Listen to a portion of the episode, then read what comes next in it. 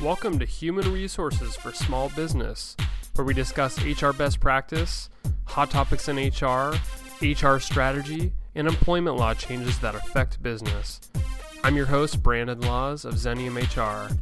Our website is www.xeniumhr.com, where you can follow us, read articles, watch videos, or contact us. Thank you for listening.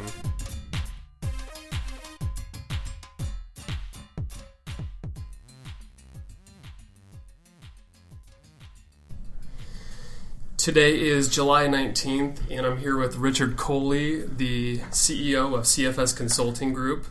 Richard has 18 years of experience of driving lean projects from the conception of lean transformation to full successful implementation.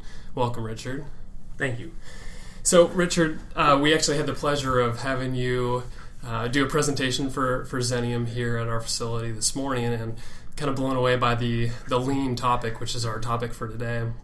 So I'm going to first start off by asking you how you would describe the lean management system and really what that means to a business. Well, we, we started calling lean management systems because of Lean Six Sigma. And a lot of times when you hear lean, people automatically say, oh, Lean Six Sigma. And I kind of wanted people to understand that Lean Six Sigma was a, another tool within the toolbox of Lean. It's a big tool, but um, it's a whole management system. It's a, it's a system of tons of different types of tools. Uh, some of the key tools might be uh, 5S or Kaizen, Lean Six Sigma, and so many different other things. And so we, we call it Lean Management Systems because it's an actual system for your entire organization and not just for one piece of it. Mm-hmm. And you have obviously 18 years of experience in driving the lean projects. Where, where, did you really get that experience from? And then just kind of walk me through today how you became an expert in, in the lean. ah, good question. Um, to, to, shorten up the 18 years, uh, I, I, started off as an industrial engineer uh, with a company, and that's actually it started, I guess, uh, from college uh, as an intern uh, working with the automotive industry, and I was taught some of these tools and, and methodologies. Graduating from college, I was an industrial engineer for another um, car manufacturer. Uh, learned more of it, and then I transferred to some other companies that were actually using the Shingijutsu uh, Japanese consulting group. That were the Japanese consultants who actually helped start this program at Toyota in the mid uh, 1900s, about 1940, 1945. So I had the blessing, the pleasure to be mentored and taught by these guys, and they really gave me a, a wealth of knowledge. And from there, I started moving into operations and ended up managing two different manufacturing facilities, implementing the lean process and so everything I talk, I'll talk to people about are from my experiences. Mm-hmm. It, it, talks about my failures. It talks about my successes, the wins, the good, the bad, the ugly, and that is the one reason why I, you know, started working with different clients just so I could help them understand how to implement the lean to avoid some of the failures that uh, a lot of people see when they implement lean, and which is why we call it a lean management system. Uh, one thing I'll say before we kind of dive into the rest of the questions is during your presentation, you you really outlined the fact that you walk your talk. You in one of your case studies, you you mentioned that you threw up basically your performance review in front of everybody because you you uh, wanted to communicate what what you're trying to get to. But uh, I just wanted to just make that point that you do you walk your talk. So everything that you probably you describe in this, you've done yourself and implemented for other companies. Is, oh yes, yes, everything. Uh, there, there is.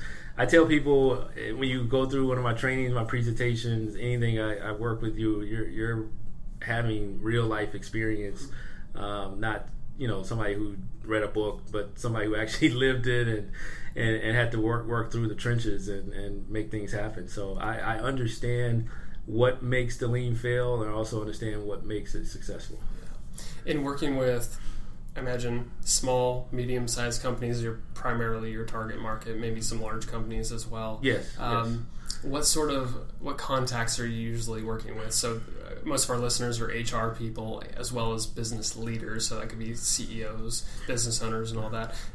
Who is usually the one that would um, want to reach out to you and start implementing lean and, and kind of get that consulting? Well, it's in different industries. It's it's uh, it's, it's definitely um, somebody in a leadership position, you know, a GM, a VP, somebody in the suite C-suite, uh, CEOs.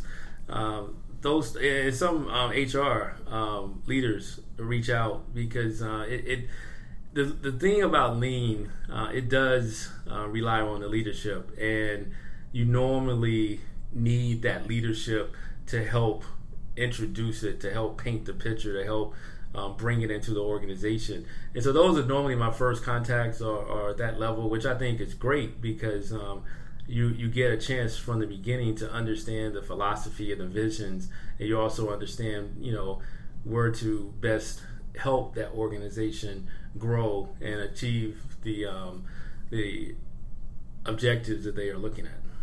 So switching gears, I wanted to ask. So in your presentation, you compared lean tools uh, within a toolbox. Can you elaborate on what that actually means? Well, I just use uh, I, for one, I'm, I'm very visual, and so I always try to come up with a visual that that pretty much is universal. I mean, everybody's seen a toolbox. Everybody understands that. Yeah, you know, there's more than a hammer in a toolbox, and and uh, if you you don't use a hammer for every job, and so when I, I I've used that analogy of a toolbox, so people understand that the lean tools are just like the tools in the toolbox. You know, you you might have you know 30 different um, projects that you have at your house during a year and you're not using a hammer for everything. And so you don't use like Lean Six Sigma for everything. You don't use 5S for everything. You don't use. You know, it's so many different tools. You may not use um, different. You'll use different tools for different opportunities. And I use a toolbox to help get people to just to visualize. Oh, okay, they're really just tools, and, and that's why. Well, you put it in simple terms for people to understand, I, I, so I, I, can respect that for sure. What do you consider the vital sections of that toolbox? I think you mentioned the five S's and all that, so maybe you can just dive into that a little bit. well, it, it, when I try to break down the toolbox, it, instead of uh, because there's there's countless lean tools uh, that are used, um, problem solving tools, uh, all type of, of tools that are spin off of, of other key tools, but um, I, I try to start everybody off with 5S. 5S is just a system for organization and standardization. And that is pretty much the foundation that you use on any any organization to to set the lay the foundation. Once that foundation is laid and things are organized and standardized, it's a lot easier to start pulling other tools. Uh, another key tool I use is called Kaizen. And Kaizen is um, defined, it was defined to me from the Japanese consultants I work with. The Kai is to break apart, dissect. The Zen, bring together with peace and harmony. The peace and harmony is the most overlooked part of a Kaizen. Kaizen is a you know three to four day um, power packed event. You're focused on one thing to improve it. But if you leave the area and people are upset, frustrated, there's not peace and harmony, you did not accomplish it. So always remember that piece. And then the Lean Six Sigma, which uses a lot of the 5S and Kaizen, but a lot of other um, data um, tools to help define the problem. So with those three key compartments, within those compartments, there are so many different tools you can use that any organization applying any one of those will see dramatic results. And those, for me, those are the three that I focus on uh, when I work with, with different clients. And so, just for the listeners to understand, I don't know if you mentioned what the five S's actually stand for and then how a company could apply that. Could you just dive into that real quick? Well, the five S are five words beginning with the letter S. They're actually five Japanese words that we translated to English or American words, and they break down to the first S is sort, Second S is straighten. The third S is shine. Fourth, I mean, yeah, the fourth S is standardized, and the fifth S is sustain. A lot of people look at it like it's a cleanup, but the fourth and fifth S makes it the system because you, you, you standardize it and then you sustain it. Um, they wouldn't have created it if it was just a cleanup because we've been cleaning up since the dawn of time. So it is not a cleanup, it's actually a system for organization and standardization. I want to bring up the fact that in, in the presentation that you just gave, uh, we did an activity, a really fun one actually, uh, where you had on the, the first page was numbers all over the place, and there was there's obviously no order to it. But you asked, what did you ask everybody? You asked everybody to draw a line from one to two to three, and basically you had defined it, right? Yes. Um, then the next page, they were in rows and columns, but the numbers still weren't in order. Actually, and one through five was in order at the very top, Yep. and then you had to search for six and seven, and they were all over the place. And then what happened on that last one? Well, I, I use that example. It's a very simple example. Uh, the first page is very disorganized, and you know I give everybody two minutes to to find one through fifty, draw a line one through fifty. Most people find you know between eighteen to twenty three on the first page. The second page is more organized, but not fully organized. But most people pretty much double the amount that they find. And most people find in the 40s, you know, somewhere between 40 and 44. And so I show that little example that just a little bit of organization and standardization, you can improve your productivity. Now, the final page is 1 through 100. And once people look at that, it's like, oh, okay, I can find any number because it's fully organized.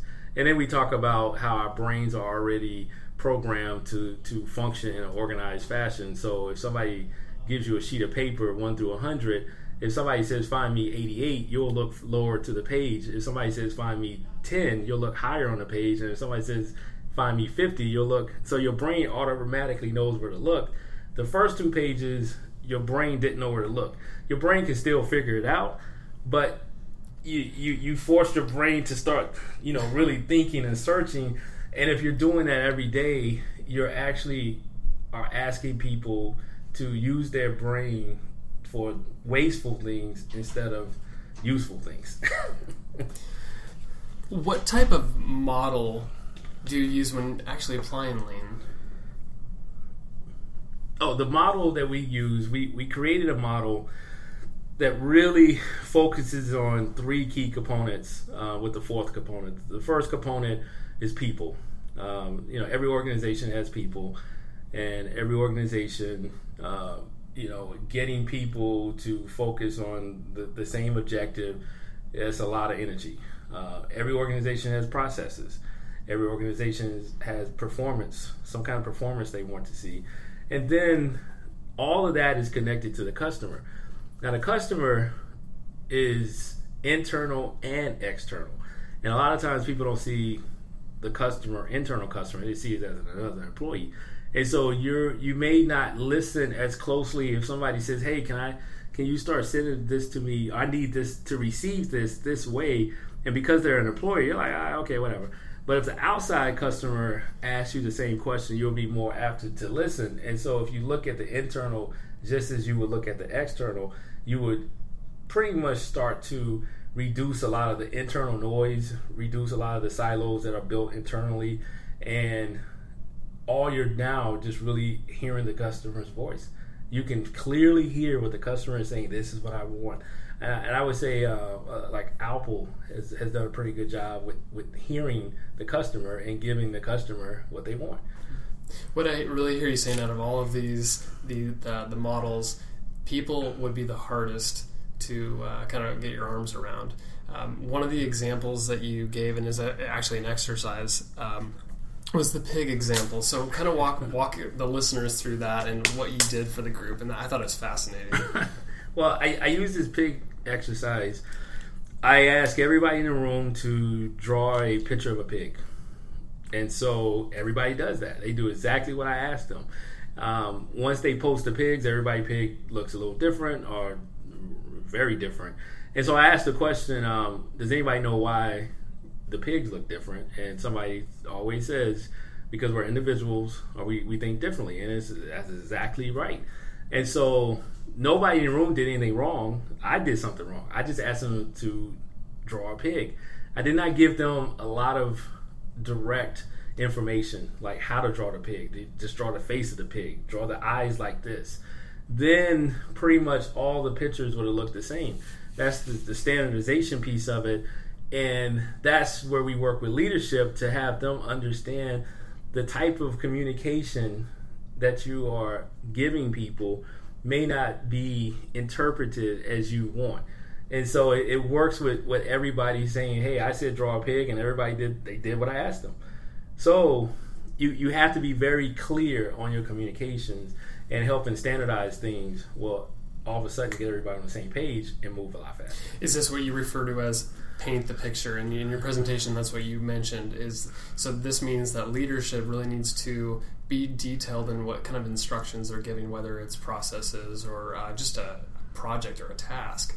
Um, yes, I mean you you know a lot of times, you know in, in leadership roles we we um, we have looked at things from such deep levels that when we start to communicate, we forget that the people we're communicating to, this is their first time hearing it. We may have taken six months to look at all this, and then we present it, and we're, we're, what we're thinking is getting across is being lost. And so um, it's really understanding what communication is going out to drive the type of actions that will benefit the group or the organization. And um, that's what the pig exercise really tries to drive home. And the towards the end of the presentation, you did another another exercise along the same lines of the pig. Um, tell us how that tell us how that went. Well, I did another exercise that uh, I gave everybody a, a frame and they had to put a puzzle together. Well, you know, everybody's looking at it. Uh, it was I think about ten different groups out everybody's puzzle was looking a little different. And about two or three minutes in, somebody's you know picked their head up and said, "Hey, um, would it would would it help if we could see a picture of it?" And so that I said, "Bingo!" I said, "Did anybody learn anything from the pig exercise?" it, it, was, it was almost the same same scenario. Um, I just said put the puzzle together, but every group was putting it together differently. It wasn't saying they were doing it wrong. They were doing it saying, "Hey, you said put the puzzle together." When I put the picture up uh, it took two groups, and within 32 seconds, they had the puzzle put together. Now, we had taken over three minutes, and nobody had put the puzzle together, and all the puzzles looked different. And in 32 seconds, uh, we had all the puzzles looking the same, and with less than a minute, every group had the puzzle completed. So, just in that, that little bit of information, uh, we painted a picture where people can see and say, oh, okay. And then within that picture, you could always make in, improvements, but a lot of times uh, I think we we fail by just giving a blank wall and say, I want everybody to improve, and so that means that everybody takes from their vantage point what that means, and that is where. Um, leadership needs to help paint that picture, and, that, and that's all. So here's a blank canvas. Go paint something. yeah, well, to somebody who follows instructions and uh, they, they really need some guidance on that. What, what I thought was interesting with that um, exercise you did was that the uh, the the final picture you put on the wall where we were able to now put together the puzzle that wasn't the only way you could do it there were several other ways but yeah. the point was that leadership needs to define what their right way of doing things is and then to communicate that yes yeah. it, it's really um, leadership really needs to be clear on their objectives. And then once everybody's clear on the objectives, then you could ask within that, well, how can we improve this? And then that's where all the, the communication, all the, the, the dynamic and the energy would start with, oh, well, what if we took this piece and moved it here? What if we did this? I think this would improve it. But you have everybody on the same page. And so very quickly I was able to get, you know, over 30 people all focused on the same picture, now it's easier for me to ask that group, well, how would you improve this? Instead of me asking each individual, how would you improve yours? How would you improve yours? And you still end up with 10 different puzzles. This ends part one of our conversation with Richard Coley. Check back soon for part two. This podcast is produced by Xenium Resources Inc., all rights reserved. For information on guests or for interview requests, please visit www.xeniumhr.com or email info at xeniumhr.com. Everything on this show should be considered educational and informational only, and not personal advice. Please consult with the appropriate tax, legal, or business professional for individualized advice.